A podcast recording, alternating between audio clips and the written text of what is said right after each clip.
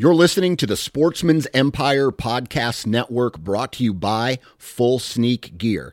Check out their entire lineup at full sneak gear dot com. Also be sure to check out our entire stable of podcasts at sportsmans empire dot com. New from Moultrie Mobile, the Feed Hub offers first-of-its-kind cellular connection and control for nearly any spin cast feeder on the market. When used with the Moultrie Mobile app, you can monitor feed and battery levels, run feeders on demand, receive alerts when feeders are clogged, and remotely adjust feeding times. The Feed Hub is ideal for anyone who maintains feeders.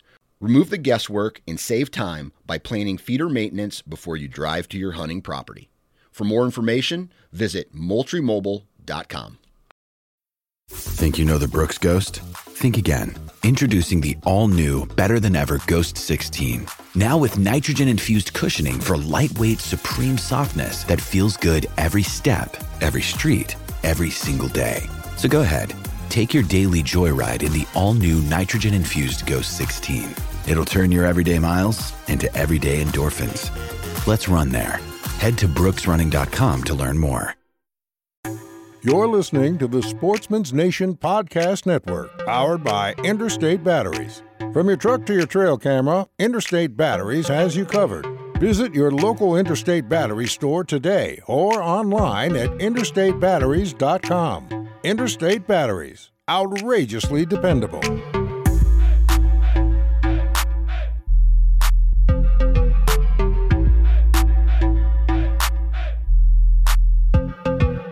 On this episode, we're joined by my North Dakota brother, Lucas Psycho.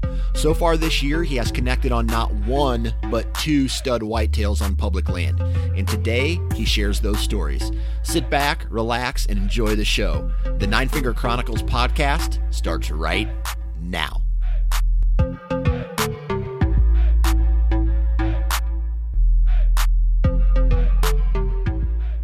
Lucas Psycho, my man. How you doing, buddy?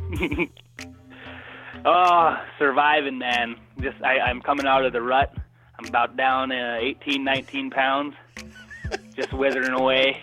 Just got into the gym this morning for the first time since since before rut started. And, yeah, I was uh, two oh five going into the rut. I got all beefed up, and then, uh, yeah, I'm one eighty-six now. So, yeah, nineteen pounds. So feeling a little bit light on my feet. Got to put on that mass, cultivate that mass again. Reps, boy, buddy, get them reps in. Yeah, yeah, you know it. I tell you what, I uh, let's see. This week is the first week that I started hitting the gym again. I'm gonna try to do this thing. This sounds dumb, but because I, I never follow through with anything, but I'm gonna try to start hitting the legs hard right now and just try to carry it all the way through summer, all the way to elk season, and uh just right. just try to just try to grind out in the gym a little bit longer than, you know, waiting until July this, you know, to, mm. to start mm-hmm. hitting it hard again. And I just I want to see if that helps. I want to see if I can mentally do it, because, you know, as you know, dude, I mean, you kind of went through a transformation a while ago where you lost a whole bunch of weight, yeah. got serious about working yeah. out, and uh I don't know. I'm not I'm not that kind of guy who's going to sit here and tell you how to work out, but I will tell you that if you eat healthier and if you work out, you feel better. Oh, one hundred percent, man. one hundred percent. It's tough.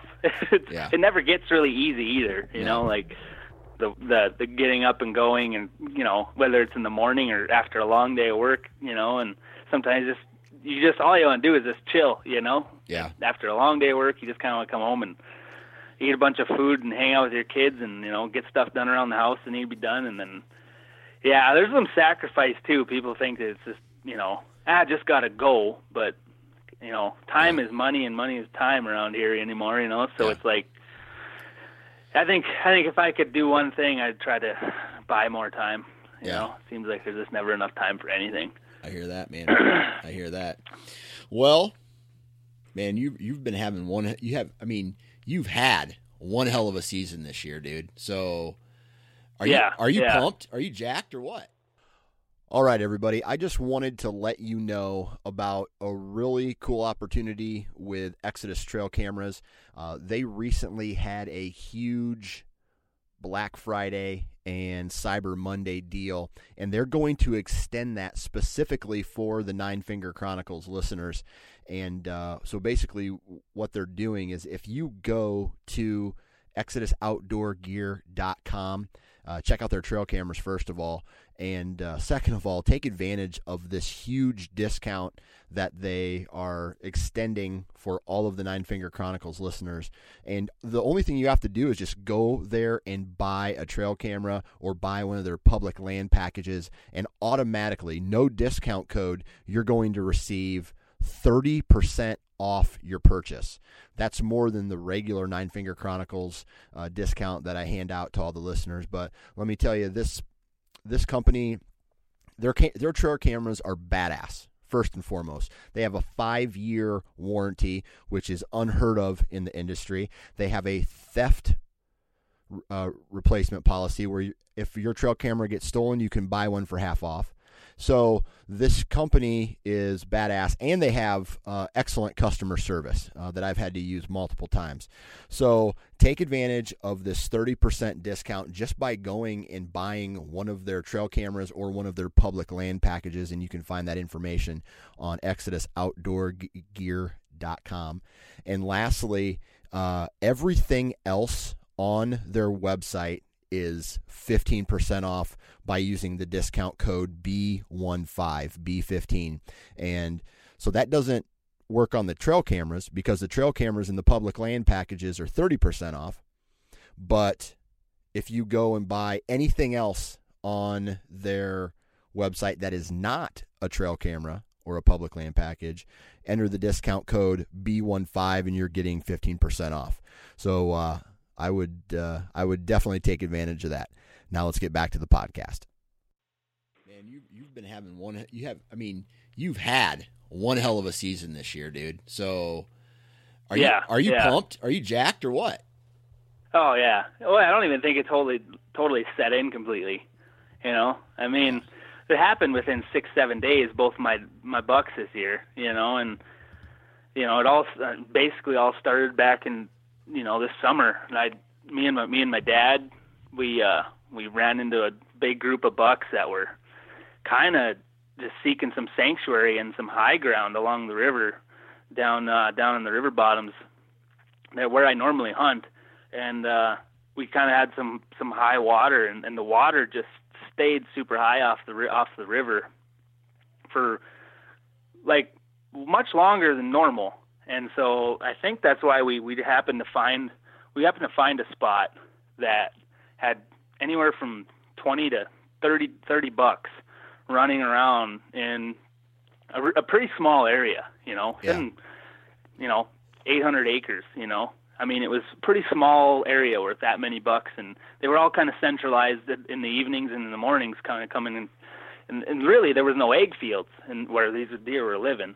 So it was really strange. They were just living a bunch of weeds and, you know, just, I don't know. I, I really would be interested to know if there was like somebody that went out there and figured out what all these deer were eating and, and living off of, and, you know, what it, what it contained, because there were some beast bucks out there, and it was like without having any nutrition hardly at all, as far as, you know, egg, egg fields. I yeah. mean, it's kind of neat. It's kind of neat. It was like an all natural, just all these deer just grew up, you know, this this summer on just all natural, whatever grew, you whatever know, was there. All the browse and all that stuff. So it was pretty interesting. But but uh, we happened to stumble across a couple of good ones, and then uh, ended up finding a really big one. And uh, there was a couple bucks down there that we we were initially looking for, and we ended up being wrong on. on two both bucks that we were looking for. We thought we'd found them, and then we ended up being wrong and didn't find out, you know, uh, that we were wrong until later on in the season here. Uh, we thought we found a double drop time buck that we were after last year, and we thought he just turned into a big non-typical, just, you know, stuff going everywhere. Well, it's just because we didn't, we didn't see this, this non-typical crazy looking deer last year. So it was like, we were like, oh, well, maybe that non-typical, he kind of he kind of had somewhat of the same kind of a frame shape with kind of just extra stuff coming off him, and we thought we thought we found him. Well, that was false because uh, my dad my dad ended up shooting a, a coyote on a deer drive we did here in, in uh, the rifle season, and he ended up he ended up tracking that coyote back into the timber, and uh, he followed the blood trail, and he was he figured, well, this is a hell of a blood trail. I'll just go find this coyote, and he tracked it way back into the timber, and oddly enough, and I mean, I was like, I don't even know what this, the odds of this happening were, but the buck he'd been looking for was this double drop time because he chased them all last year. Well, we thought we found him, but lo and behold, we didn't, because he tracked this this coyote right up to this finger of, of brush along some uh, some cattails, and this buck was bedded right on the tip of that finger, and he followed the coyote out to that point, and he just he, he him telling it is. is amazing because he gets all animated and shit, but um, he just he just he acted like something, just like this mammoth come rising up out of the cattail point, and he's like, this sucker just came out, and he was like, holy shit. Like, I've seen these two big drop tine and bug bulbs at the bottom, and and uh He, so so he calls me right after. He's like, that son of a bitch is alive, Luke. I was like, what are you talking about? The double drop. I'm like, I know, I know he is, you know. And he's like, no, we we I found him, you know. And he was just he was he was going nuts. If I could have recorded that, it would have been hilarious. So you found so. all these. I mean, through through your summer scouting, you located an eight hundred mm-hmm. acre piece that was just stacked with yeah deer. It was just loaded, and like I said, it was mainly because all this other ground and the whole the whole the, that whole end of the valley was just so, if if it wasn't water, it was three and a half you know two and a half feet of muck mud, and you know there was just nothing there was just nothing it wasn't anything growing because it was just underwater all summer, and so it was just a really weird weird uh situation. And you know it, crazy enough, these deer, where they were, Uh, nobody could really see them, like, and the mosquitoes are so bad that a whole lot of people aren't going to really go out and really look in these in these hidden areas, you know, in the summer, because I mean the mosquitoes are awful, you know, retards, maniacs like me. we uh, we went out there and actually looked for some stuff, and and ended up finding, you know, this just herd of deer that were just running running around crazy, and it was velvet everywhere, and it was it was pretty wild. And you couldn't see them from the road because there was like a there was like a big row of uh uh it'd be like like these big tall weeds. I don't even know what the hell they what the hell they were, but you know they were eight ten feet tall, and they were a few hundred yards off the road, and everything was kind of happening behind those, all the deer. Right. By the time they'd get outside of that, it it was dark, so. It was just kind of like just a hidden, you know, it was like a barrier from anybody being able to see anything from the road. So right. It was quiet, you know, the last three, four weeks of of uh, summer before season started. So almost all of August, uh, I was down there about every night with him. And he would, we did it super covert, man. We were sneakier than hell. Like, we didn't want anybody figuring out what, what you know, what we're watching or anything. Because this was and, on uh, public land, right? Yeah, yeah. yeah. Yeah, so he was, he was, we were doing it really, I mean, I've never been as sneaky as this ever, but it was just one of those things that, like, if somebody was to see these or somebody was to find it, it's like, this is all over, because, you know, there's going to be too many people trying to watch them, and there'd be too many people looking, and it just had to stay, you know, nobody can figure out what we're doing.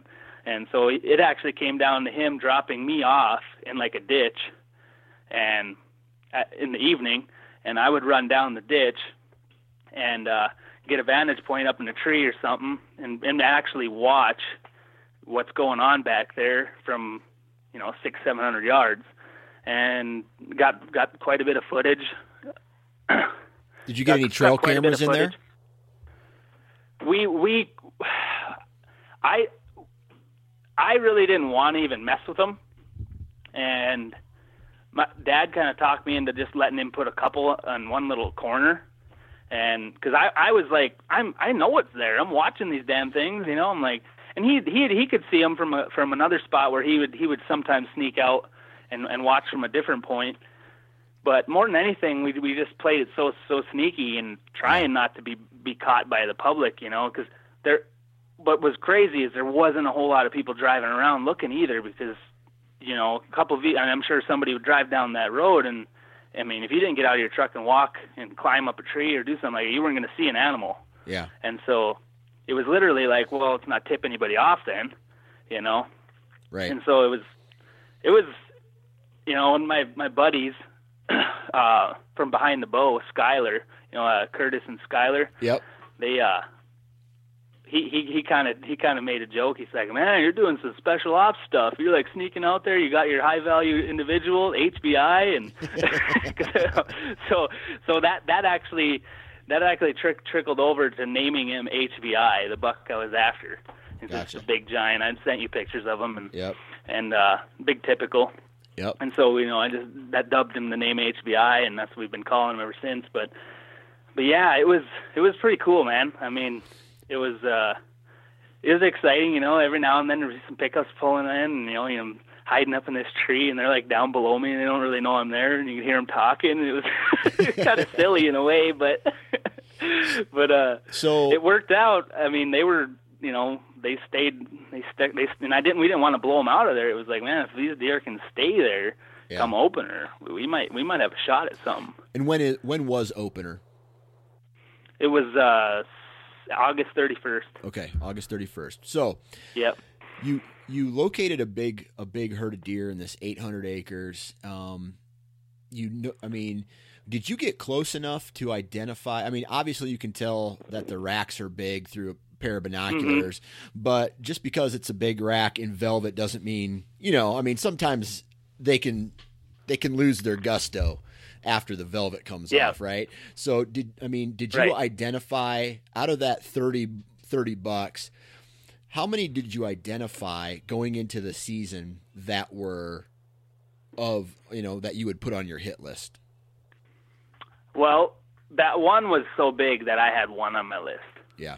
Like I, I, when I looked at him, and then I looked at him well enough that, and I had some footage. I got some good footage. I snuck in close a few times, just just not close enough to where I would get busted. You know, I'd play right. the wind, and and uh, I kind of knew what they were liking to do, and so I, I kind of played it so where they'd come out and they'd filter by, and you know, when they'd come out and they'd kind of work down the field, and they'd kind of go to a like a little funnel point of like weeds. And I would, I kind of would catch them getting closer to me at that kind of right at that middle range before they kind of moved out um, into the into the actual. I don't know. It, it was like I said, a lot a lot of it was underwater so long that there was a lot of will, new willows growing and new new cottonwood trees and stuff like that. So I don't know if they were just eating a bunch of young growing trees and and stuff like that. But before they would work out into the more wide open where people could see them towards dark, and uh, so I would just catch them. You know, in that in that point, in that mid range, and and uh, I got some really good footage of him, man, and and uh, you know, talking to a couple of my close buddies and stuff, it was, you know, in velvet he looked ridiculously big, uh, you know, of course, and you know, some some guys were like, man, that thing's like pushing two hundred inches and stuff like that, and yeah. I myself never thought that, but you know, just people saying that, I'm like, yeah, this that kind of backs up my idea right. of, man, he is he is something, you know, right. he is definitely something that I might not ever get to chase in a long time, you know. So right. I kind of I kind of took a break from the whole picking a deer out, you know, a single deer and and going after one on public land, because it could be such a, a letdown, you know. Yeah, it's it's so tough mentally and and all that. I mean, I've been crushed several times doing that, you know, and yeah. just.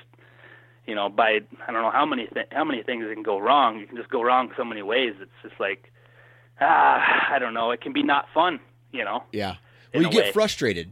I mean, if you start, yeah. if you say I'm only after this one particular buck, next thing you know, you got a buck that's just, and I don't want to say just a little bit, but still a really high quality deer comes by, and then you maybe pass him, and the next thing you know, you're.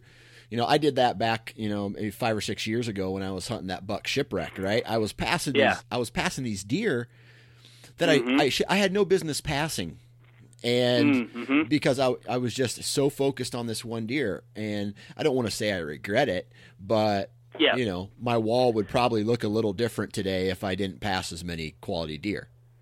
Right, right. And, you know, I mean, I took a lot, I mean, I thought about it for, for a while, you know, I was just kind of like, you know, it just kind of always came back when I'd be sitting there thinking about the season after watching these deer and stuff. And it just came back to that deer every time. It was just, I slowly became infatuated with him.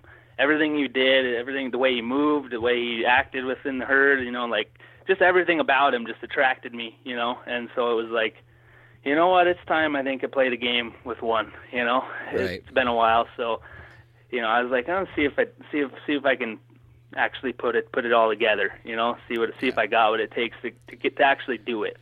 You know, it's been a while. So So uh, when so you located this big group, right? They weren't moving, they weren't going anywhere, you know, throughout mm-hmm. the summer. And what'd you say, August thirty-first was the, the season opener? Yeah. So why don't you talk to, to us a little bit about about what your what you did so far, or what your goal was, or what your plan was going into the season to mm-hmm. try to isolate this deer and and put yourself in a position to have a shot at him. So, so the whole time watching, I mean, every every night it was always, especially the last week and a half of, of watching them. It was it was it was always based on, all right, where is my kill point? Where is my intersection point? Because with all them deer, it was going to be super super tough. You know, there was it wasn't just them all them bucks. There was a whole bunch of does. I mean, there was just a pile of deer over there. There's, you know, sometimes we count in forty to fifty deer, you know, a night, and it was just in, in a small area generally, you know, where they were all congregating and feeding in the, in the evenings, and so it was it was going to be really tricky, you know, and then. Uh, It came down to the only way to do this is going to be from the ground, because there's there's no trees. There was this, it was a bunch of new growth stuff, and like I said, a bunch of weeds, and where they were coming out was just a bunch of willows. It was like a big willow bar. It wasn't there wasn't really a big timber line, you know, and big timber they were living in. It was just they were living in just some, some it's like a big willow bar. It was yeah, you know, there's just no trees, and so it was. It was going to be tricky just based off of that, and I knew that if we're going to do it, we're going to do it out, do it from the ground. And so, the night before season, I got a I got a video of him coming out of that out of that willow bar. He was the first deer, first buck that showed up that night, and I'm thinking, all right, this is the night before season opens. He came out, sun's beaming on him. He comes running across, kind of towards me. I get some gorgeous footage of him running in the sunlight. And uh, he kind of just moves off and you know, feeds his way into the, into some tall weeds, and it gets dark. And I'm like, all right, that that solidified where I need to be. And the whole idea was, I'm gonna just try to sit basically in the middle of where these deer like to go. They like to go to the north. They like to go to the south. You know, it's just there's no rhyme or reason. It's just you know, I just based off of all those times watching them, is like, well, forty percent of the time they go this way, and then you know, another sixty percent of the time they're going this way, whatever. And then sometimes, you know, they do just really completely random stuff. But I was like, I just want to be in the middle, have a camera guy on my, you know, on my back. So if he comes out somewhere down the line, I can get up, move, move down, cut him off, whatever I got to do, right? So opening night comes, and uh, I get nestled into that big weed patch that's basically like a big barrier from uh, from anybody being able to see in there, and uh, they can't see me either because I'm on the opposite side of it. And uh, so we're sitting there, and everything's happening like just perfect. Deer coming out, nothing's getting super close to us, nothing's coming. You know, it was a great wind too. I mean, it couldn't have been a better wind. And so in that case, it was it was kind of giving him some a good good uh, good wind so that he could come into the kind of quartering into the wind. But as long as he didn't kind of cut super straight to myself, he wasn't going to win me before I could get a shot. Realistically, he wouldn't get a, get get past me without me getting, you know, a shot, you know, a, anyway, with the wind that we had. So everything's moving, everything's happening good. There's a few bucks come out, and a couple really nice bucks come out, and they come within ten yards. And, you know, more and more bucks start pouring out. I mean, it's turned into just a ridiculous evening of, you know, bucks running around everywhere. The footage is crazy, and and uh, that night nothing shows up. No, he doesn't show up. And so we snuck out of there, got out of there perfect. That was the one thing I was worried about too, was I don't know how the hell we're going to get out of there once we're in there, you know, and without blowing everything out of there. But because were they working their that, way, were they working their way past you? And then, yeah, okay. So they were kind of coming out in front of me. So we were kind of, I was on like a big weed line about two hundred yards ac- across from where they were actually coming out of the willow bar. And so they'd come out and they'd feed out and they're in whatever the hell that them grasses and weeds all are that were, they were in. And they would, they would generally kind of work their way towards the north and, and, and kind of come within bow range of where I was sitting, you know, and that's kind of what I was hoping was going to happen, which happened, but not, not my, not the buck I was after, not H B I. Yeah. And so what happened was a lot of them kind of filtered in and had a northwest wind and they all kind of worked to my north. And then I was able to just slip out of there with my dad. When both me and my dad were sitting on the ground in there and, and, uh, we were able to slip out on, you know, no, nothing seen us, nothing went blowing, nothing went running. And we slipped out of there and I thought, all right, well, we got away with that one. We got another chance tomorrow. And, uh, we got back out there the next evening and we decided, uh, my dad would go sit down towards the south end of this big willow line. And I'd sit down t- towards the north, just a little further up north from where we were the night before. So instead of sitting in the middle, we both just kind of like, hey, you take that side, I'll take this side. You know, one of us is going to get a shot at something, you know? Yeah. And, uh, that, that night turned out to be just, I mean, a little bit even more crazy. We seen even more bucks that night and had some come right on top of me. I had a, I had a buddy of mine sitting in the weeds, like fifteen yards behind me, and he was elevated. He was kind of sitting on a stool. So he was up higher. I was down on my knees and the, right on the edge of the, the weed line. And so he was going to be able to film me with the deer and everything out in front of me. And it was just going to be a perfect, perfect, uh, angle to film from, and had him all ghillie suited up. I mean, you couldn't hardly see him in there, and he's a seven foot dude. So he was, it was a perfect filmer, film guy for that situation. Cause he was comfortable being up that high. He didn't have to move. He just got, all he had to do was sit there and move, slide the camera back and forth. You know, it was simple. So I was like, this is going to happen. It's just too perfect. And, uh, had, you know, buck after buck come within bow range, had passed up two really, really nice bucks. One is just like, just a stud five by four. I mean, one forty-five, one fifty incher, you know, something up around here. That's, you just don't do that. You just don't let stuff like that go, you know, yeah. Generally.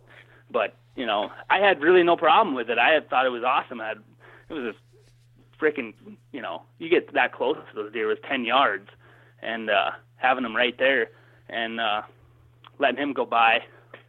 It's just one of those things, like, that's just as good as killing them in my book. It's just, it's just being that close is yeah. just incredible, you know? So remind us what date this is by right now. So that would be the first. So that was the first. The hundred, yeah. So all this went down in a span of two days.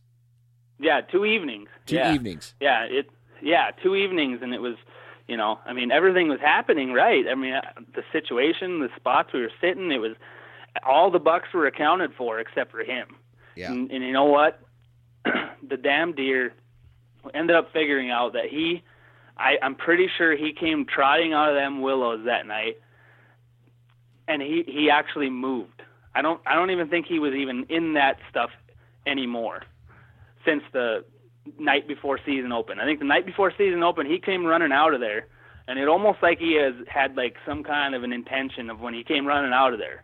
It was it was really weird. He he just did something that he just never does, and I was just like, what is he? You know, I thought it seemed strange, and I didn't really notice, you know, at the time that it was, you know, that maybe he was leaving that, that piece of brush, yeah, and actually moving to where I caught up with him in the next few weeks on right. trail camera. Okay. So you know, hunted around there for the first three, four, four nights, and uh, mornings were just completely. You know, out of the question. There was no way to even do it, you know. And uh, just, you know, when you're hunting a particular deer, you, you do everything about as, you know, super non-invasive as possible. Possible, you know, you just, you're always on the edges. You're you're never really getting the dive in until you know, like, all right, it's kill, you know. Yeah. which was kind of how we hunted the beginning, you know, is, you know, if I'm going to kill this deer, I'm going to kill him now, you know? Yeah. But then once he wasn't showing up, then it was like, all right, now I got to kind of reevaluate how the hell I'm going to do this. Got to see if he's still here. Find him and, again. Uh, yeah. So I don't know. I have a feeling that he never even stayed over there, like I said, because it wasn't just a couple weeks later I, I got pictures of him kitty corner to the stuff that he was hanging out in all summer. And I you know, moved back to his pretty much his home, his home territory, you know, which is only a quarter mile away, yeah. you know, where he's been living the whole rest of the year now where I've been hunting him. And, uh, so that, that, that changed the whole, the whole deal was, um, once, once he disappeared, there was, it, it didn't take long for a couple of, I think a couple people ended up finally going and hunting them areas where, where we've been seeing all them bucks, and everything started to scatter and dissipate. And pretty quick, there was less and less bucks, you know, visible, and, and, uh, Dad was, you know, hunting the same time. And so we just stopped seeing about as much movement and, and as what we've been seeing all summer. And pretty quick, we were back to square one. We're like, all right, now we got to figure all this out again. Yeah. And uh, so between you know, between your hunting pressure and the hunting pressure of others on this piece of public, it sounds like whether the word got out or people just went about their normal hunting routines, people started yeah. to see, holy shit, there's a ton of deer in here. And then that pressure led to their dispersal. And so mm-hmm. let me ask you this. You're hunting this specific buck. We don't even like tell, tell the people out there, just describe him so we know what we're looking at. He's uh he's, he's a typical, he's a typical seven by six, almost seven by seven. And he's straight up. I mean, he's probably twenty inches wide. I mean, I'm sure after seeing him hard horn and everything, I'm sure he would have gone one seventy, one eighty. Yeah. And uh, just a gorgeous deer. Beams just went, you know, they loop straight out towards the nose and then actually curve back in towards each other. I mean, just the epitome of what a, a, a big buck that you want to put on the wall. Like, yeah. just something that you want to take. It's like what we always kind of think of and you dream of is this like, man, that thing has just got everything. It had mass, it had stickers on the bases. I mean, yeah. for me, I, I like a typical deer, you know, I, I just do. I always have. I've always kind of just, you know, somebody shoots a really big, solid ten, just straight, clean ten, heavy, tall, lengthy, and like, I think those things just, I don't know, they're gorgeous, you know? And, uh, so, you know, we, we picked him, we picked him up, you know, like two, three weeks later, you know, in this other timber, and I start dissecting that. And I, that I, I basically in, started on the edge. Was that was in that, October by now? No, that would have been in September. Okay. So late September. Okay. Yep. Yep. Yep. Mid to late September. We, I finally, I, I had a feeling where he went, you know, and I just had to start spreading some cams around, and then I'm starting to see a few people running around now, some more cameras and, you know, tree stands and blinds popping up, but uh, it wasn't too heavy at that point, and I was super careful with all my cameras. I got them up high, you know, ten, twelve feet, out, you know, out of the general angle of people walking through there, so they can't just like look right at your camera. You know, I, I just I played it super safe, man. I'm, I'm you know, I, mean, I went all out, just kind of lunatic on this one, and I was, I was, I was constantly thinking like somebody's going to catch on to this deer and then it's going to be over. You know, there's yeah. going to be a pile of people in here, and and eventually did. And I knew it was going to happen. You know, just because you know there's enough cameras and enough people, and it's a generally uh, heavily hunted area. You know, right? And so I kind of kind of knew the clock was ticking. You know, before everything kind of went to shit, and I was really going to have some problems. You know, with trying to hunt this deer with people doing what they do, you know? I mean, there's public land, you're going to see it all. I mean, you're going to see people sitting tree stands time after time after time with the wrong winds and, you know, and walking in there at the wrong times to check cameras and, and do all kinds of stuff, just walking around even sometimes. So I, I knew there was, that was all coming, and I'm like, man, I got to get it done. I got to get it done. And so finally, uh, I actually went in there and hunted that area before I got pictures of him, just because I had a hunch. I was like, I don't think he's over there anymore. And uh, I just figured for a deer that really wants to seek shelter and cover and be safe, I figured he's going to go over to this big block of timber. He's just, it's too thick, it's too big. There's a whole bunch of water out there still, kind of in some different areas, and there's a lot of nice points where you could bed, and it was just perfect habitat. And so I just had a hunch, you know, and so I'm hunting around back there, and little did I know I was actually on the right track without even getting a picture of him, because when I ended up getting a picture of him, I was, I mean, I was right there. I mean, he, he was there, but he wasn't moving until, you know, two or three in the morning. Yeah. And uh, he already went right back to that. He he he's an old, you know, he's a big buck, you know, smart. He knows what's going on. He went right back to that, that old, all right, I'm being hunted. It's time to quit being dumb, you know. I'm going to start moving all at night. Yep. And uh, so I get pictures of him, and I basically play it pretty safe. You know, I'm, I'm hunting all all kind of uh, crosswinds where it's semi-good for him, but it's definitely good for me. So he could he could actually, I, I kind of planned it so that if he showed up at, it was too late or something, I was going to have to wait for him to leave, and that would actually be a possibility, which that never happened to me in any of the evenings that I was hunting. And I was kind of nervous to try to sneak in there in the morning, early season, because, well, at that point I didn't feel like it was necessary, you know, because yeah. I really didn't have him pinpointed where his bed was. And I just kind of, like I said, playing it safe, like, the whole way. You know, yeah. I'm just trying to hunt him, but also hunting the edges, keeping the wind perfect, never screwing around. All entrance and access is, you know, your exits and everything are perfect. And uh, if there's one thing, like, like I, I I learned more about this year just from hunting this deer was just how well I could actually access this place that I was hunting this deer in a whole bunch of different ways. Like, I I had to get creative. You know, I was I was dragging kayaks and throwing them into this two and a half feet of water and and canoeing way up these channels and then making a big circle and just doing all kinds of weird stuff. And then I eventually started coming off the river after I kind of figured out where he was bedding. And, and uh, then I ended up, once the river started to freeze up and it was getting colder, and I ended up making a big long, I mean, I walked, I don't know, so many miles just trying to get in on this deer. It was almost mile and a half, two miles to most of my sets, you know, one way, you know, Man. each night. And so it was, but it was the only way to do it, you know? Right. I mean, there was, there was this, you couldn't do it any other way. If you were going to kill him, you just, that's what you're going to have to do. And I knew that.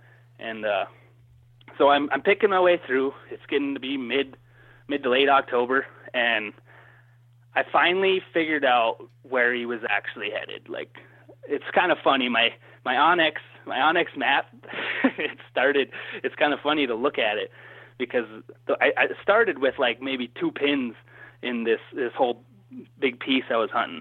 And now there's like seventy. And it's kind of funny. Like, when I finally figured out where his bed was, it kind of starts out wide out by the, out by the, where they exit the timber. And then it kind of dwindles down. It comes down. Then it comes down to a point. And then I'm like, there's, that's where he's at. Like, that's where he's moving through.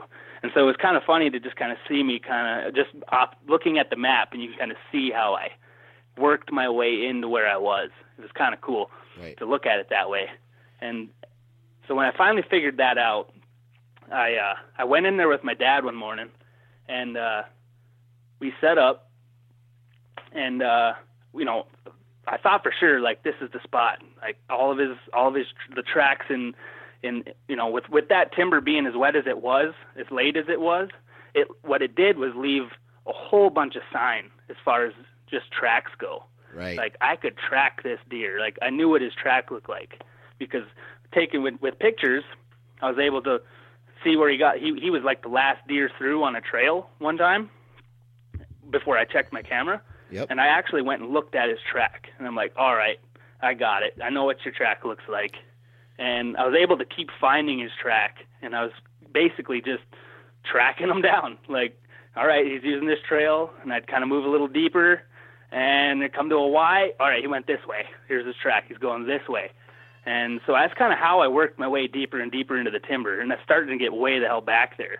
And it really surprised me how far back he was going early season, which just seemed kind of crazy. Like, generally they'll just stay as close to, you know, where they're going to feed, And uh, this deer actually, you know, hunting him through the whole season, it appeared that this deer hardly was past, I guess, mid to late October.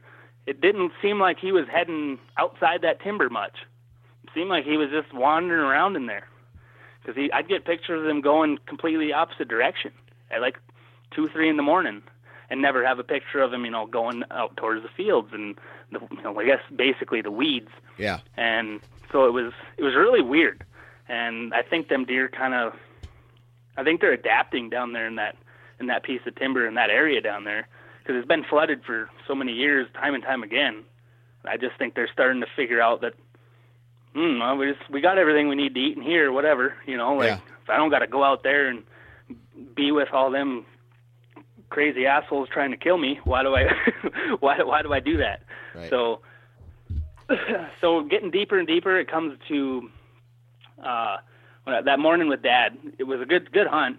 I passed up a, a stud four by four. He comes walking right in, and my heart about stopped when I seen that deer coming, because just every deer I would see in that timber was going to be him, you know. It's just that every deer you hear walking, everything you hear, every stick you hear break, it's like, okay, here he is, here he is. You start freaking yourself out a little bit, and uh, you know, it gets, it, like you said, it wears on your on a guy mentally. Yeah. You know, I mean, you, every you just you feel like it's after months of hunting them, you just feel like, man, oh, if I could just get one look at this deer, it'd be cool.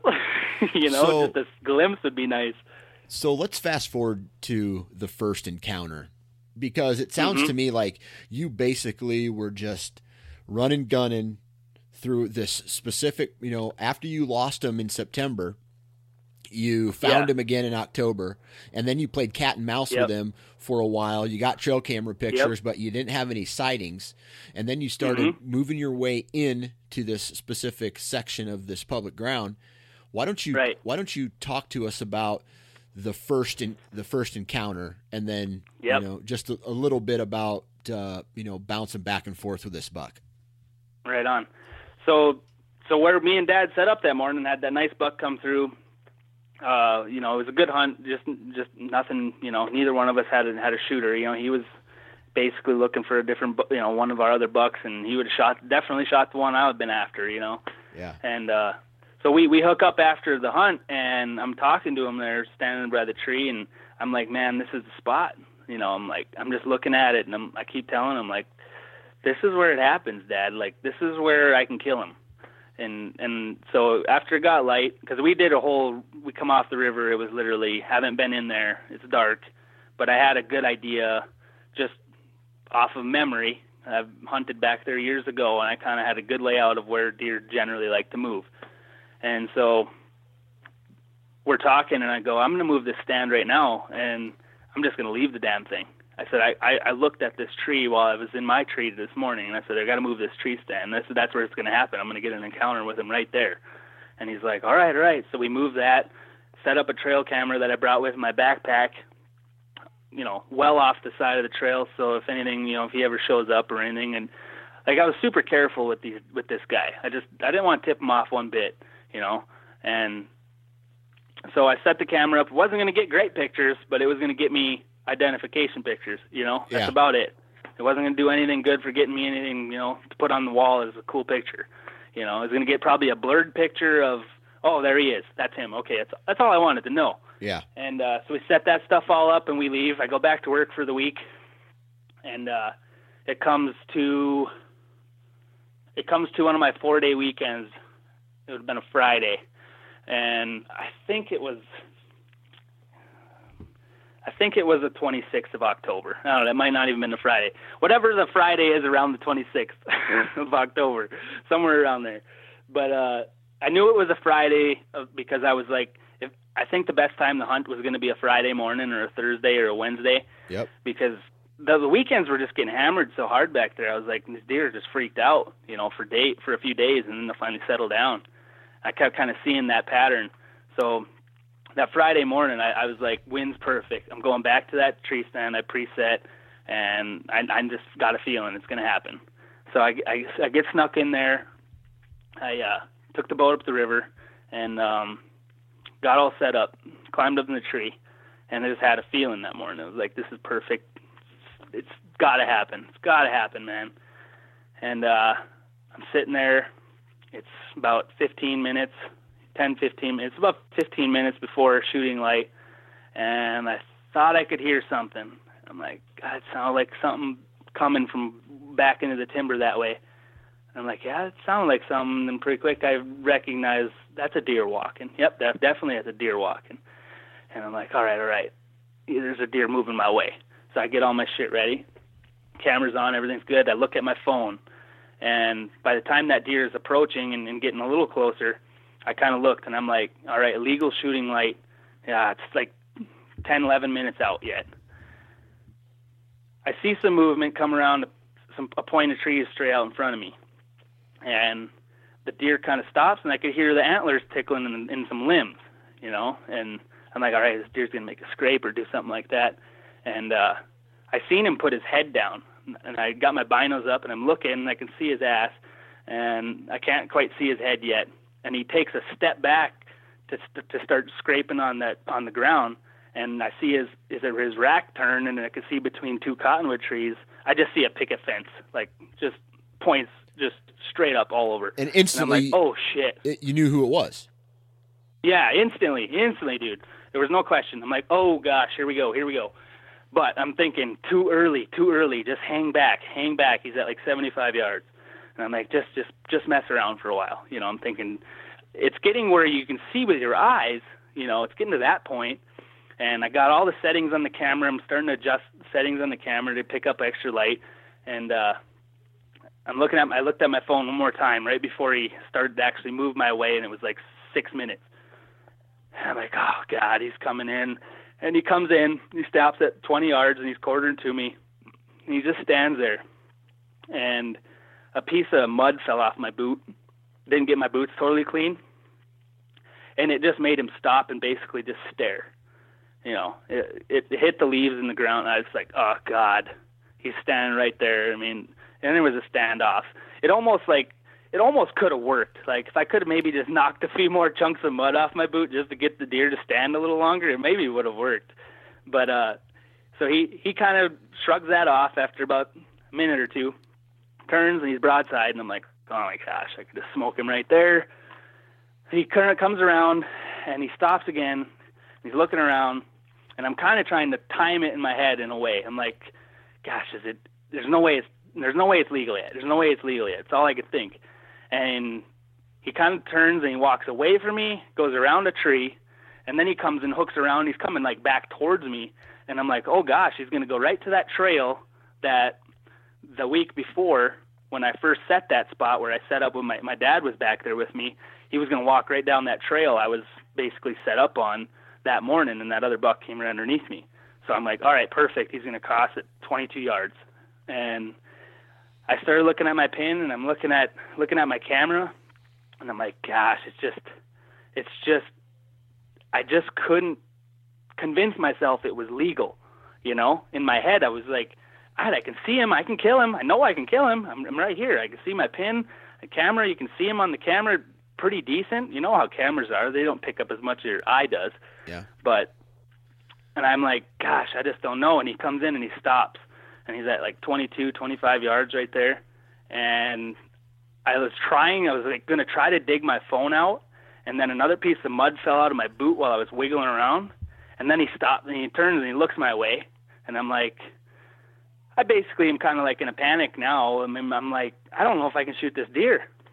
And then in all the hesitation and not knowing, because I just didn't want to have this giant buck shot on public ground with a guy that always films and not have footage or have this weird footage of it being super dim, or you know how people, they, you know, the wolves, you know, come after you when you, anytime you shoot something that's, you know, not the norm. Yeah. You know, people are always questioning shit like that. So yeah. In my mind, I'm like, I don't want anything to be questionable whatsoever with this animal, you know? And so in all that hesitation and all that stuff and questioning whether I can shoot, he turns and walks off straight away, and I'm going, oh, my God. I I, I literally got to watch this deer walk away. And as he gets about I don't know, ten steps away. I dig my phone out and I'm trying to get it to, I'm trying to get it to show me what the time is.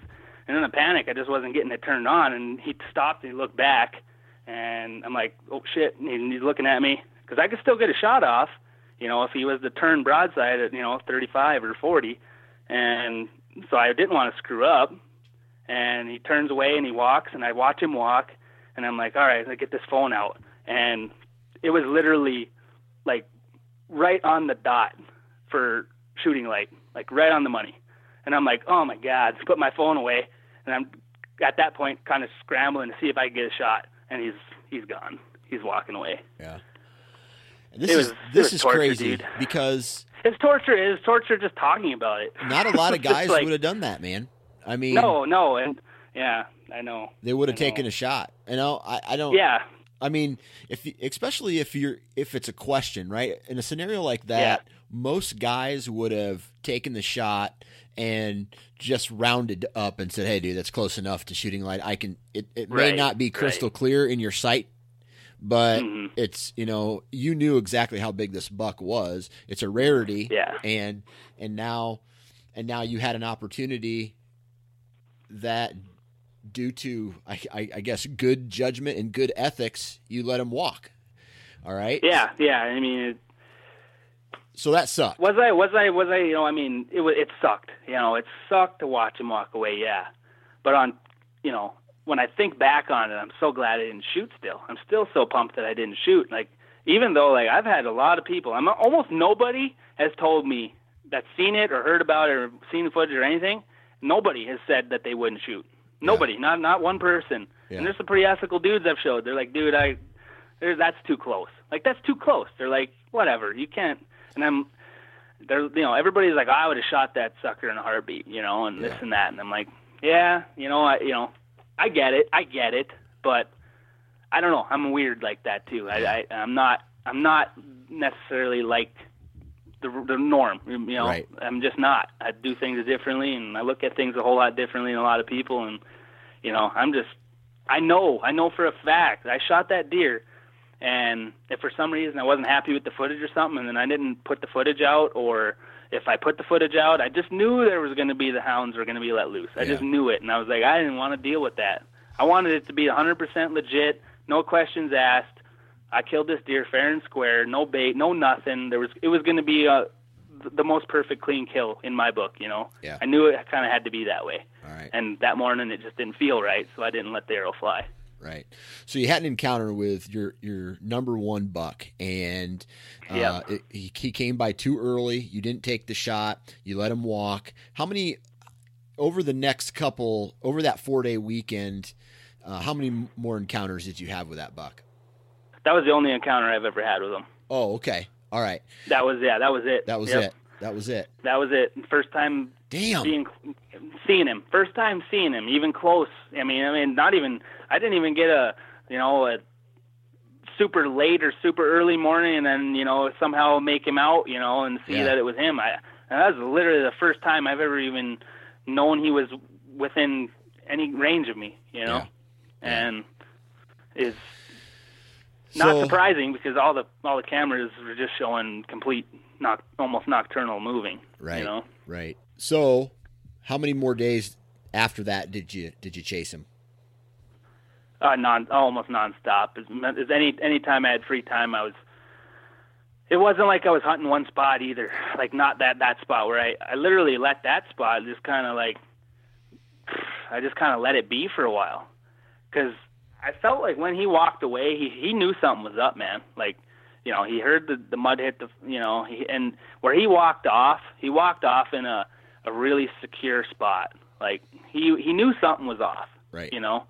And I, whenever you're that close to a deer, you really never feel like they didn't know you were there. You know, I don't know. It's weird when you get into that range of just a, that, like a big old buck, I really, unless they do, they, unless they come strolling in, and they just stroll right on by, and there's just no, didn't skip a beat.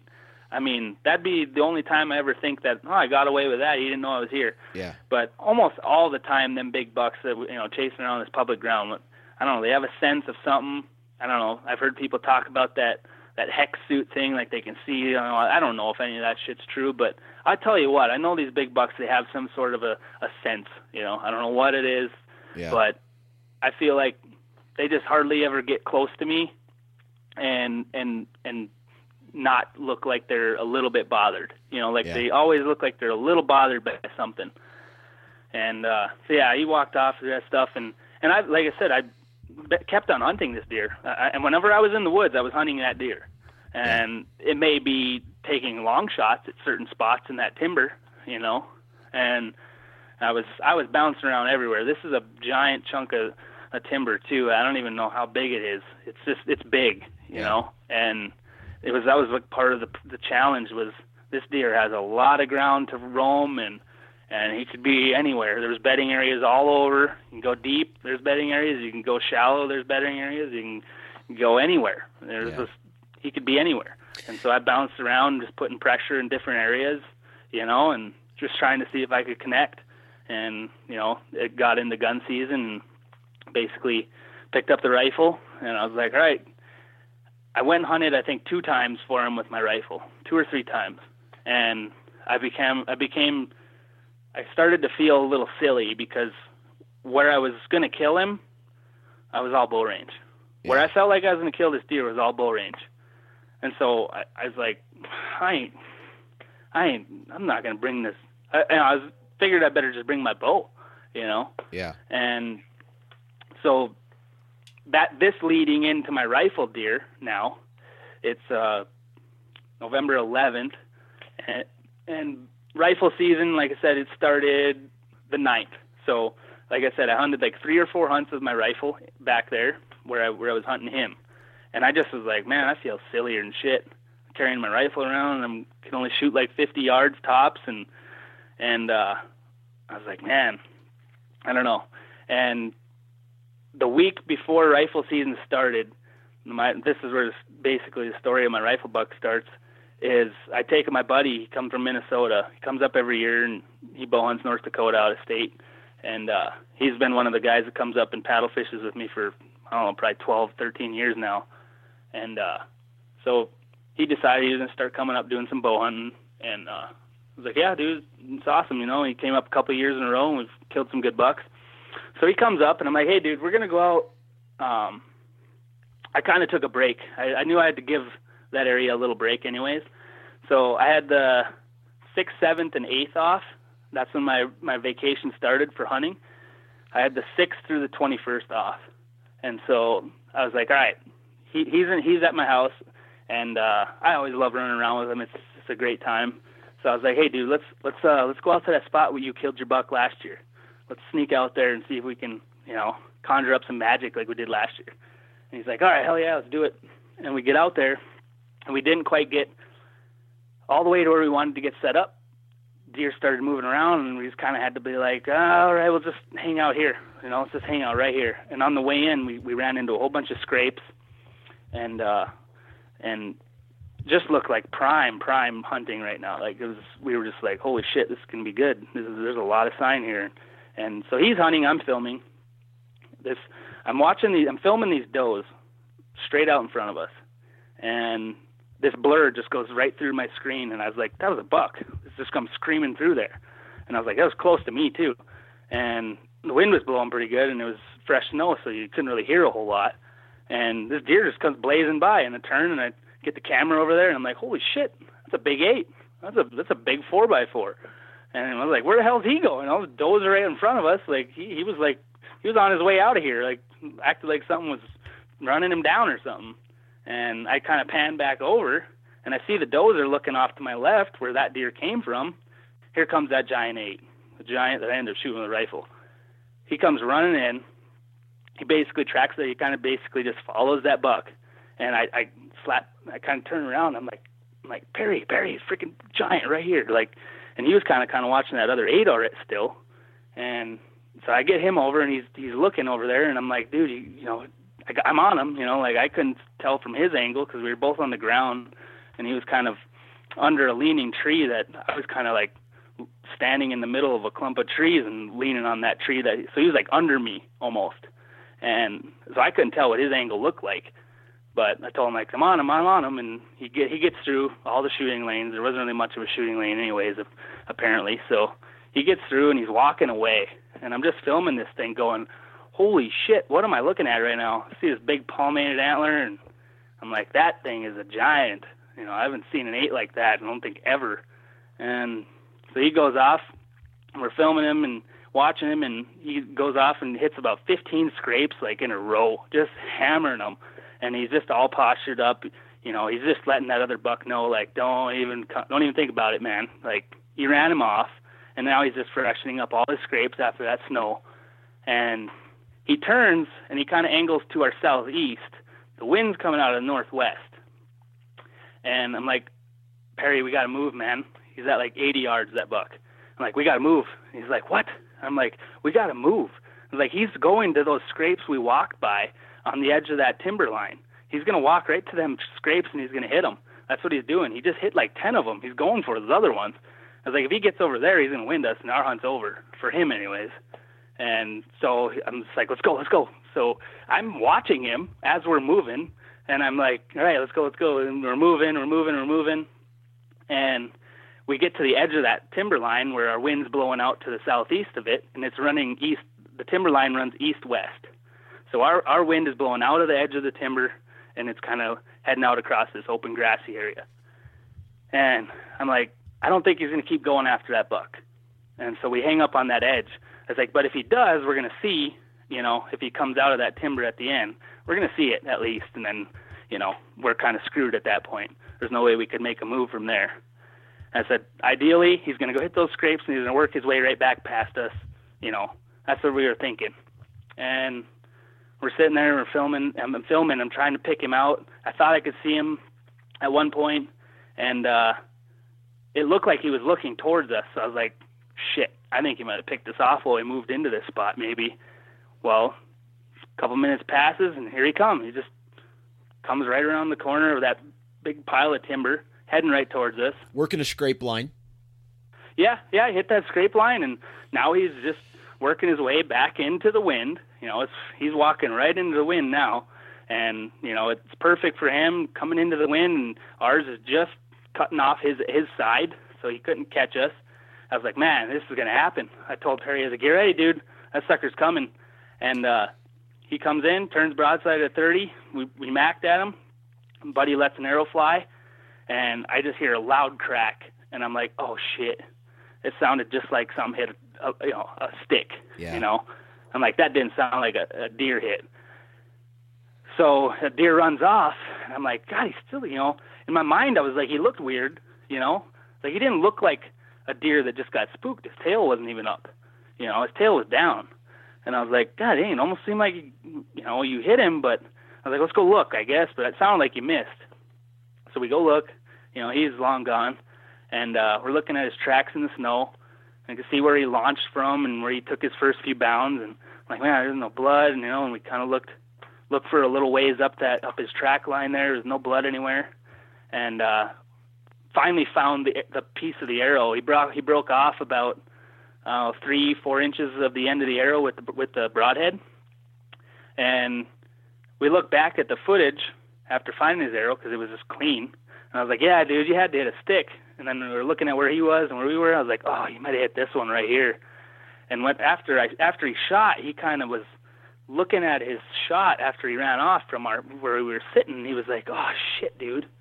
He's like, it does sound like we hit a stick. You know, I hit a stick. And I was like, yeah, it sounded like it. He's like, God, I think there is a stick there.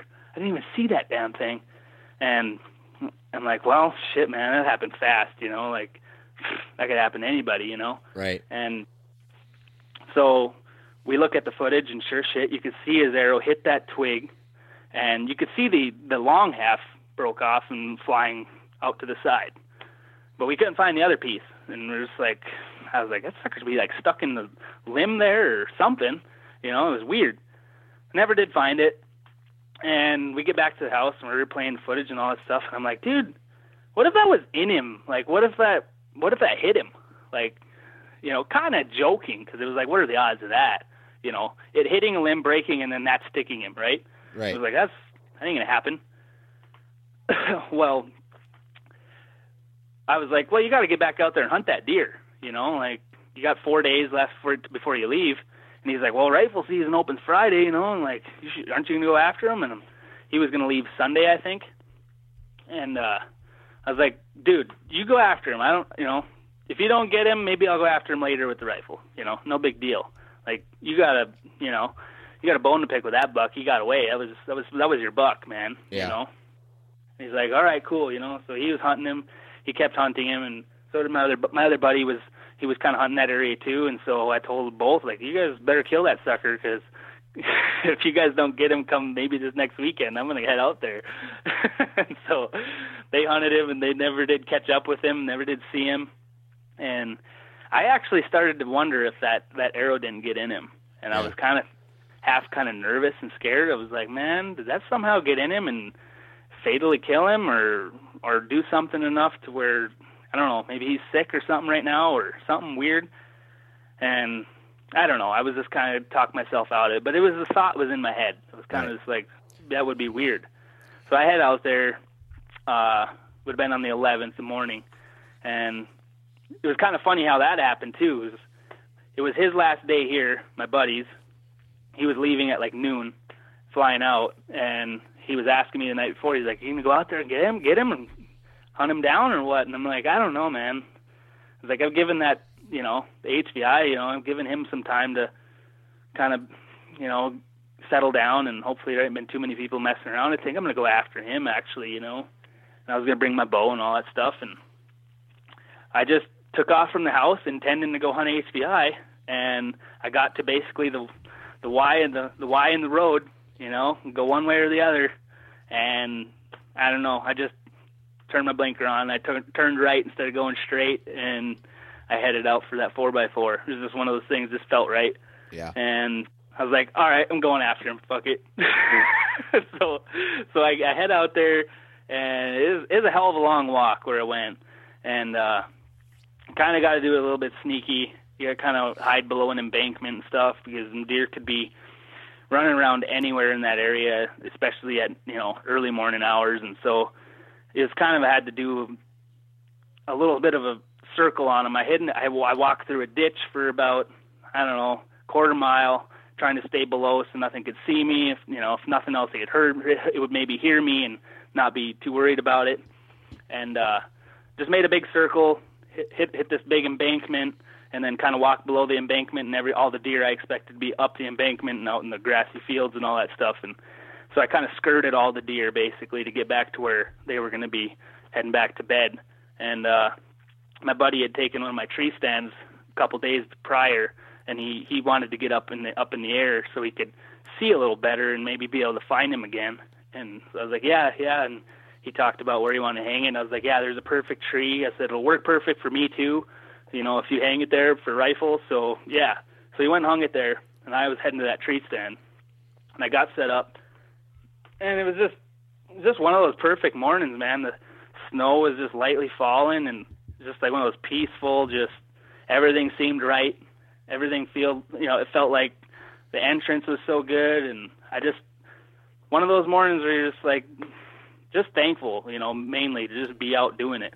You know, getting after it, got some big bucks to chase, and, you know, finally had a rifle tag in my hand, and I hadn't, hadn't had one for seven, eight years, something like that. And uh, so it's kind of traditional. It was kind of like a tradition thing. Like, it used to be a big thing up here with rifles and, you know, a whole bunch of deer drives and stuff like that. So I was having those kind of thoughts, thinking back of when I had my, my wife, Jen, who was my girlfriend then, and my best buddy and my dad out on that same piece. We did a deer drive, and I shot my first good buck with a rifle. I was thinking back on all that stuff, you know, basically looking at the area where we were all at when I, when it all happened, and reminiscing, you know, just having one of those mornings where it's like, man, I'm pretty fortunate to be able to do all this stuff and where I live, you know, and growing up here. Right. And so, it, you know, it got light, and just the, the whole mentality and the vibe was just, something was going to happen. Just, I just got a feeling. And the big eight that he ran off, that light, her first light, was running these does all over. And right away I kind of go, oh, man, if he's out here running around with all these does, where's that big dude? Like, I'm, that's the first thing I thought. I'm like, did he did he get fatally shot with that arrow? I'm thinking like, or did did he leave, or somebody else get him, or what's going on? Because it was it was really strange the way that deer was acting. That other the other eight, he he acted like he was the king shit, you know. Right. There was another another buck kind of running around the area, and he kind of running him off, and I'm like, this place ain't real. That it wasn't that big, you know. And I was like, well, maybe the big dude's, you know, tied up with the doe somewhere. It's that time of the year, lockdown, and so them deer kind of all moved off, and watched them all bed down, and and I'm like, well, I don't know. I was kind of starting to get skeptical there for a little bit, and was wondering whether or not, you know, because them guys hadn't seen him, you know, this the past four, three, four days, whatever it was, and uh, so I was like, I don't know, maybe he's he moved off, maybe. Got spooked by that or something like that, or he got hit or something. And I just kind of sitting there and turned to my left, and holy shit, there he was at two hundred yards. He was just rounding a point of trees. And I was like, oh, here we go.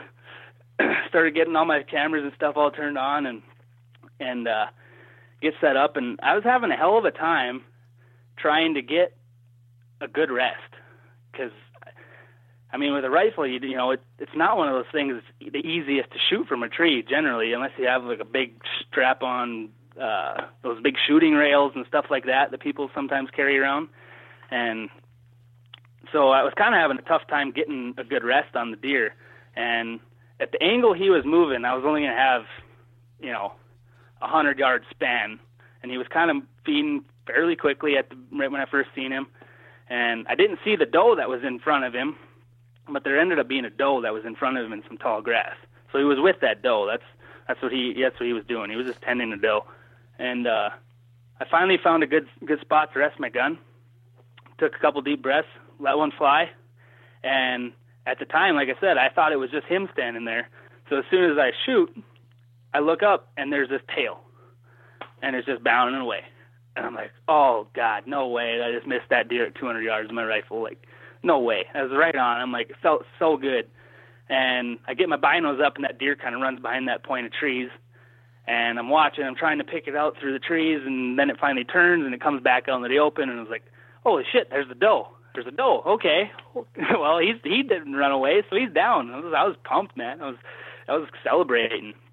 And uh, in about, I don't know, ten minutes there, I'm kind of just, you know, couldn't believe it just happened. I, you know, I just shot a giant eight, and you know I'm feeling freaking awesome, and and uh, start to send a couple of texts, and I look up and I see this buck out there, and I'm like, and it's facing the other direction, and and I seen it kind of bob its head up and down like it was just feeding, and I'm like, what the hell's going on here?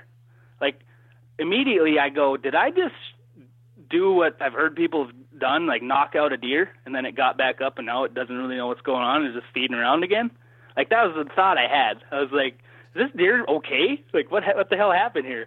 And so I get my gun up, and I couldn't really see any blood, but I could tell he, he was acting weird. And I was like, all right, well, I'll put another one in him. And uh, so I put another shell in and knocked him down, and you know, he's down. And I'm like, well, that was weird. It just seemed weird. I thought there was either another buck coming over to gore him, or, you know, I've heard stuff like that happening. And so all those thoughts came through my head right away. I thought, you know, I thought I shot his antler off or something, you know. Have you ever heard of that? Yeah, I have. Yeah, and then they, they'll knock out a deer, and then, I don't know, then they'll wake up. And I don't know.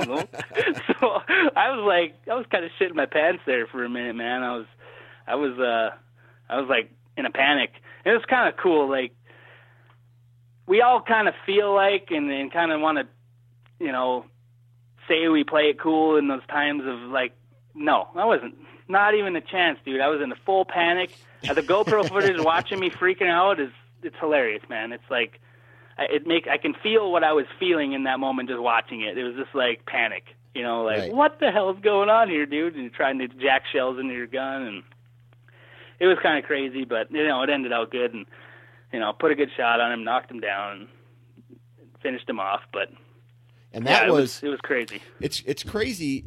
It's crazy that we're we're an hour and ten minutes into this podcast or into this interview right now, and yeah, it's you spent it's it's it's cool how you spent a majority of the time talking about a buck that you didn't even harvest, right?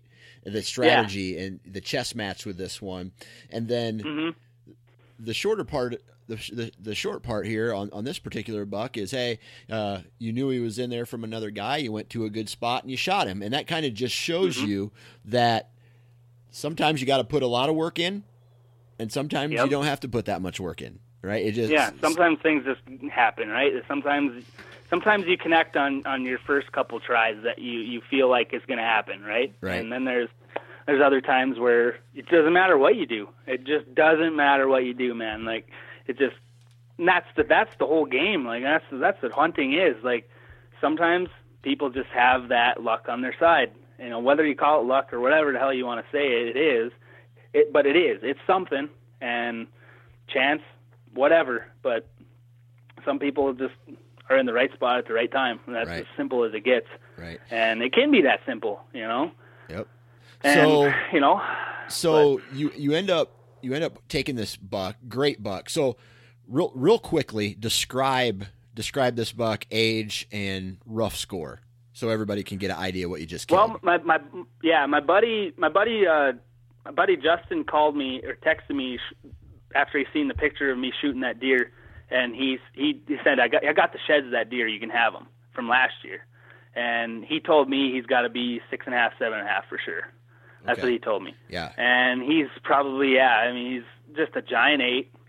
And, you know, the palmated antlers is probably one of the coolest things I've ever seen, that much palmation. It was, I mean, it's like five, five and a half inches just straight across, you know. Yeah.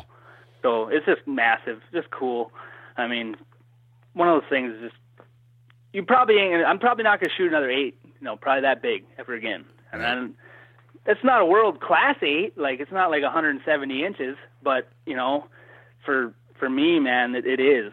For me, it is a world-class eight because of where I'm hunting and where I killed him and the whole thing, it's just like I won't be able to beat that eight. It's just too cool. Right. And but, I mean, if I had to take a rough guess at him, I know people like to know inches and stuff. I would put him in that one fifty, one fifty-five range for an eight, you know? Yeah. Is what I would guess him at. Yeah. That's crazy so, because uh, – it's just a tank. Although I don't like to measure deer, I got so much pressure from people wanting to know the score of my deer yeah, this year yeah. that I ended up putting a tape to them, and it was just yep. just under one, you know. And I'm not a professional measurer by any any means, but just right, under one fifty-four. Right. So when you have mm-hmm. that kind of mass on an eight pointer, yeah. and he's in the like low, you know, low one fifties, man, that's that's spectacular. Yeah, yeah, that's that's what I mean, like. Some people wouldn't call it a world-class eight, you know, because there are some world-class eights out there that are just absolutely enormous, right? Right, right. But for, for here, for where I'm at and where it all happened, man, in my book, like, I, I couldn't be any happier with that. It was, yeah. it was incredible. All right. But you're not done yet, right? And uh, this next one won't take too long, though. Yeah, because yeah. I only have six days in between that. Right. So, so you you ended up you ended up having to go back to work for a little bit, right? Or not? Nope, I'm still I'm still going hard. Okay, yep, you're still, still going, going hard. hard. And yep. uh, so I send it. I'm I'm looking at my text message text messages right now, uh, and I think my my question to you was, "Are you grinding?" And and I, you you replied with the picture of this. Just like a trophy shot. I'm just like, what the hell? What? Like, because me and you, me and you had this pact before the season started that we were going to yeah. be on each other's call list once we shot it. You know, once we, once we yeah. shot a deer, like, or either I'll call you yep. or I'll text you or something like that. So I'll, let me find it real quick. Uh, um, yeah, I remember that. I yeah, do remember it was that. like, uh, you grinding, and it was like. That, that was the day before, uh, something about, yeah, yeah, cool. Let, I say, cool, let me know. Will do. And then the next day, which is November eighteenth or whenever, I don't even know. When did you shoot this buck? November. Yeah, the eighteenth is when I recovered him, shot him the seventeenth. Okay. So you shot him on the seventeenth. Yep. And the first picture that I, the first text that I get that day is a picture of you with that, this giant. So real quick, walk us through. I mean, this deer is a stud, straight up. Yeah, dude, yeah. you know, what's what's really crazy is that deer, I didn't even know that, I didn't know that deer was in there where I was hunting. That's how crazy this is. Like, and he was, he was there the whole time, but I never seen him. I never got any pictures of him. That just tells you, like, I was hunting a giant piece. And so there's all these pockets in there, and these, it's almost like I kind of split it up into quadrants almost, you know, four different spots. Like, I was like, I kind of had a feeling there was different groups of deer in those areas. And so, and it made, you know, and, you know, my hunch was right, because I was like, there's got to be, there's some tanks in here. And I wasn't going to shoot anything. I wasn't going to shoot anything unless it was, it was, unless it was the caliber of the buck I was chasing. I like that. Everybody's like, oh, is it him or nothing? I'm like, yeah, basically, because I don't even know if there's another deer out there that would rival him in that area. So pretty much, you know. And I said, but if something random shows up, something might get shot. Right. And uh, but here's how it goes, dude. It's freaking nuts.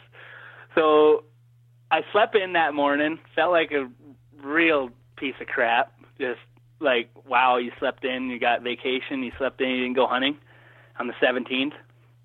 So I woke up kind of pissy, you know, just one of those where you, everybody kind of knows when you sleep in, you don't go hunting, you kind of wake up that way. Yeah. And you're already going, you know, cussing yourself out. And so I was like, all right, I'm up. I'm going to pack all my stuff up. I'm going to get everything ready. You know, bring, got to bring extra snacks, man. That's, that's one key. Can't, can't be running around out there and without snacks. So I put myself a hell of a nice care package together on this one, because I was like, well, I got all the time this morning. If I was to put a whole bunch of shit together and head out there and sit the rest of the day, you know. And this spot, this spot I was in and I was headed, I was like, man, after that's my first encounter spot, I started to figure out he changed, he changed shit up after that. Because the cameras were telling me that he's changing some stuff up. I moved a little deeper, and then I, I kind of figured out a path of travel off of some scrapes. I put a camera on on this big, heavy, scraped up Russian olive bush that was a little bit deeper from where I had the encounter with him in October. And I kept I, I set the camera up so I could for sure see what direction he was entering that that area and leaving that area. And that's pretty much what what made me figure out where he was, you know. That's that's why I ended up where I ended up killing this deer. So I get in there about, I don't know, noon, something like that, and hell of a walk in there again.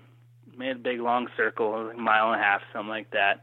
And I get I get back there. I don't have a tree stand or nothing at this point. I'm just I'm running around on the ground, you know.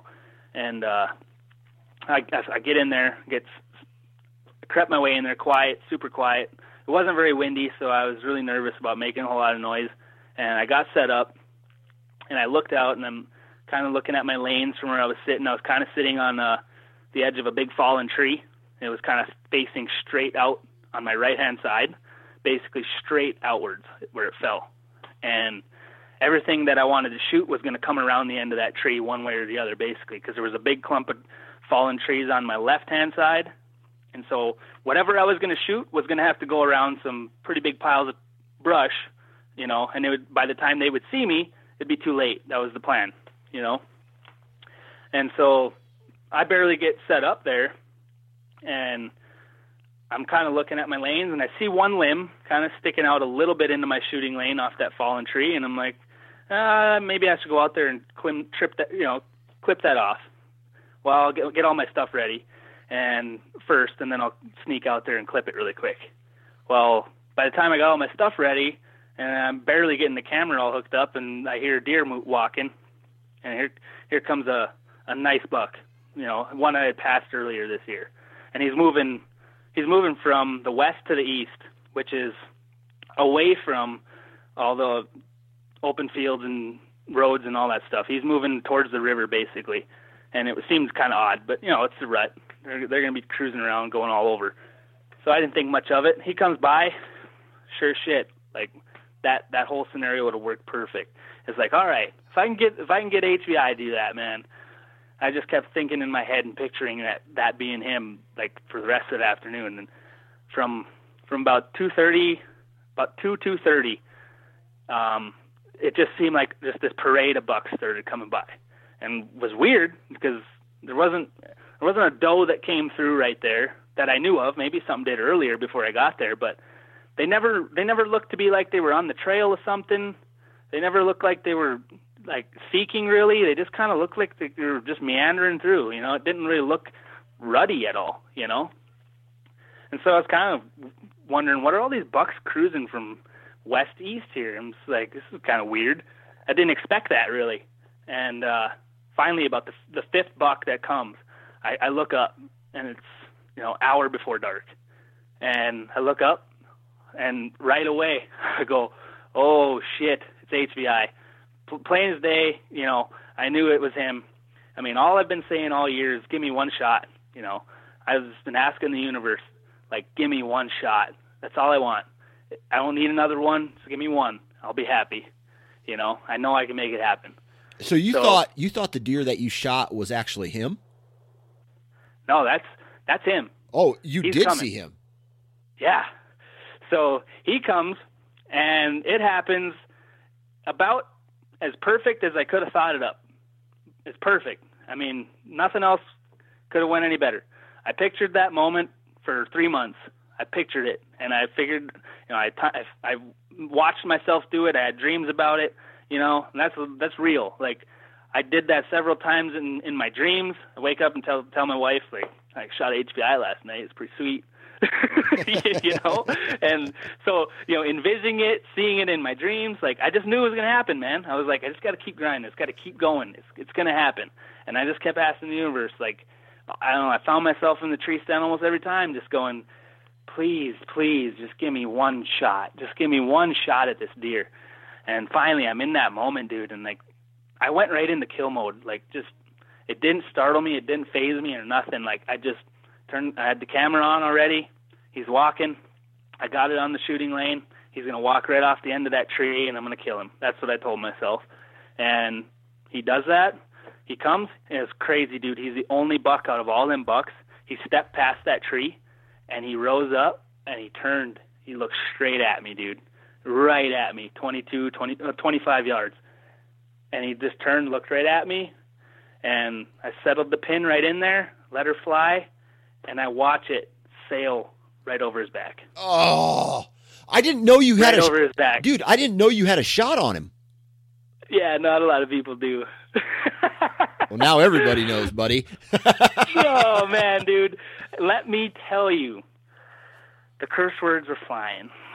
I didn't. I did not keep it together very well after that. No.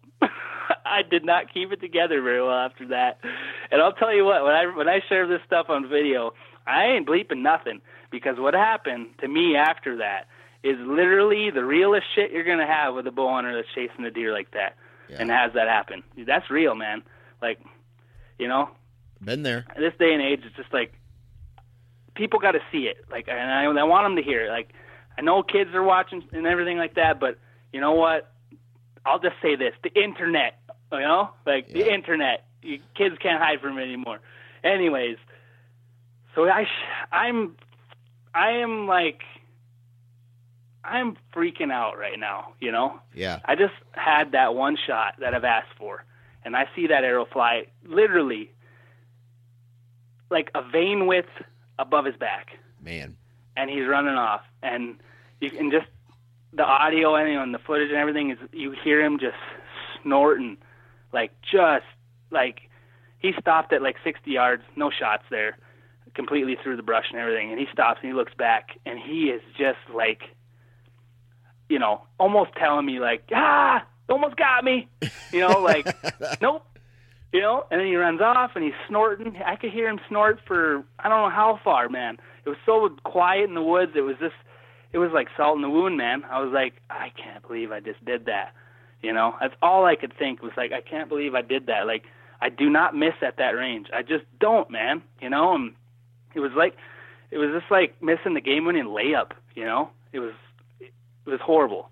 And so I'm sulking, man. I'm just, I'm in the worst place. You know, at that point, just, I, my deer's gone. Like, my hunt's over at that point in my book. Like, completely yeah. over. I'm yeah. not, I'm not thinking nothing but, I'm gonna pack this shit up and get out of here.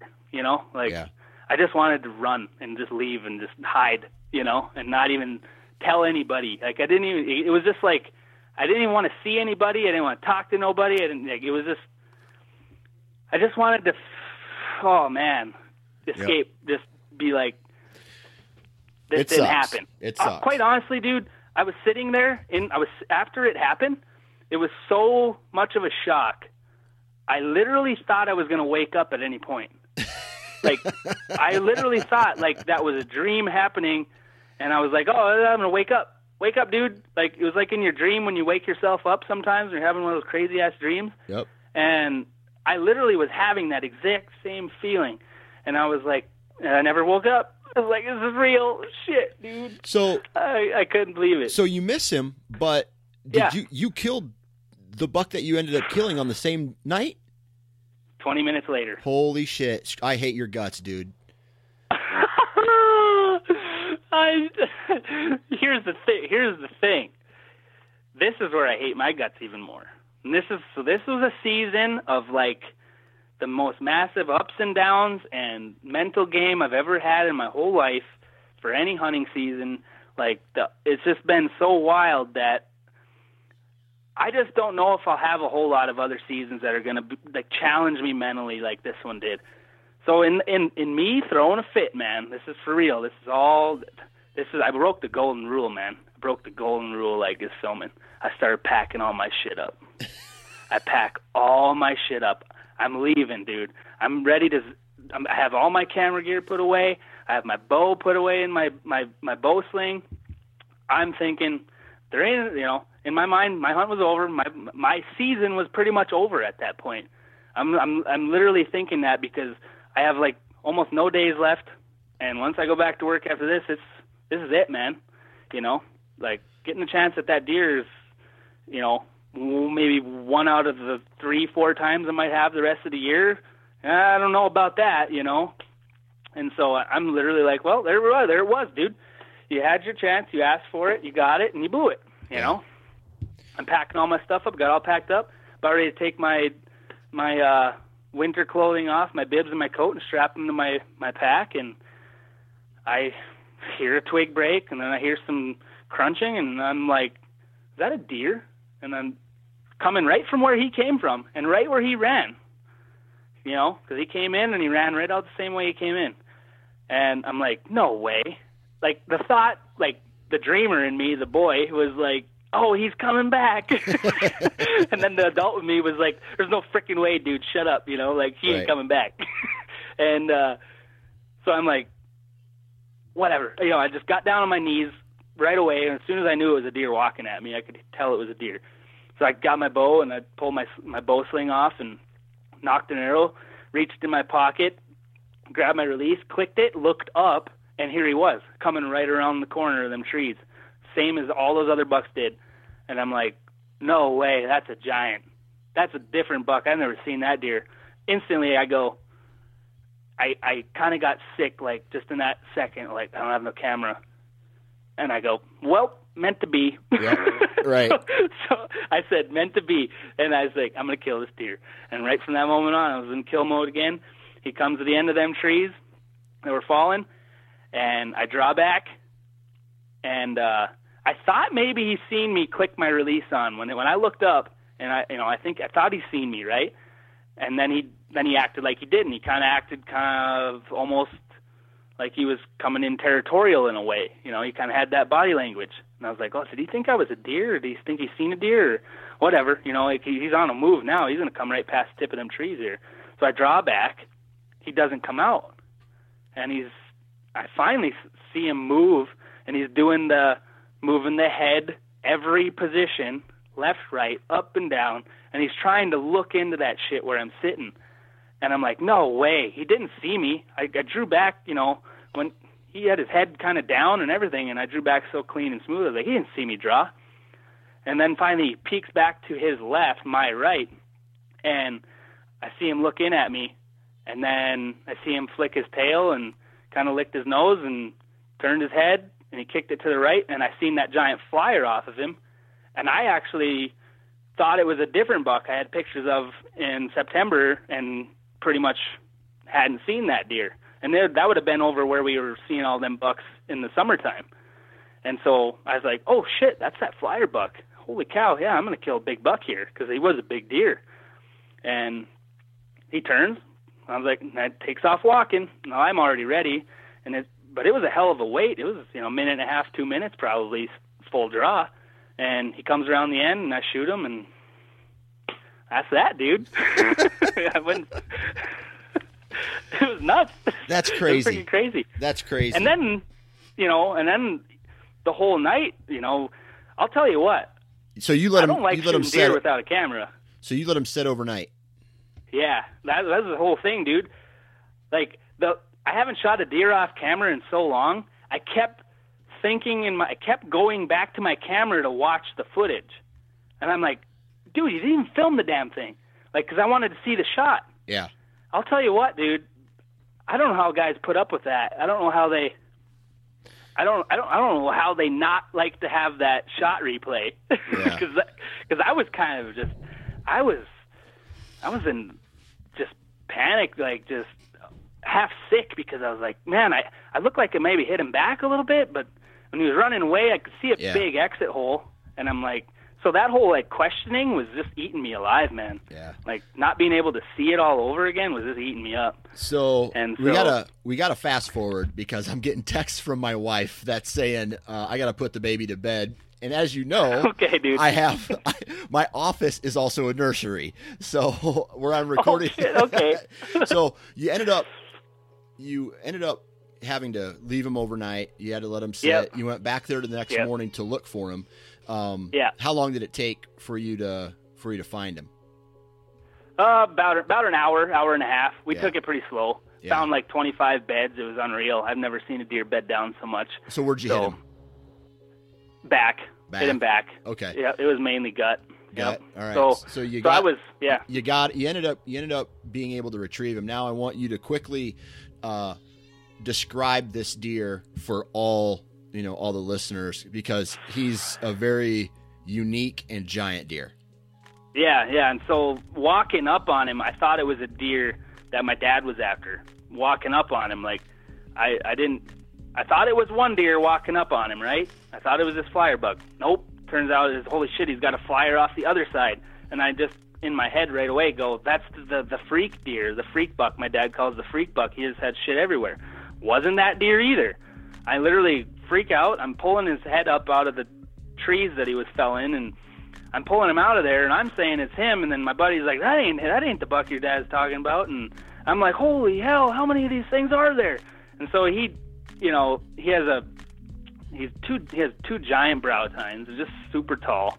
I mean, just regular, he's like a big, basically a five by four frame, and his right G two's has got two stickers coming off. He's like shaped like a turkey foot on that, and he's got a flyer off the back of his left beam that's like seven so inches gross, or something. So gross, what is he, you think? Oof, uh, one sixty, one seventy. Jeez, he's a stud. And so, yeah. you know, go to the go to the Sportsman's Nation website, and you'll uh, you'll see a picture of him there. But uh, yeah, man, yeah, you've had. Uh, Congratulations on one hell of a, a roller coaster season, and it's one of those seasons that makes you, uh, you know, makes you love it just that much more. Yeah, man, it's yeah, it doesn't get much better than this season. Like, just yeah.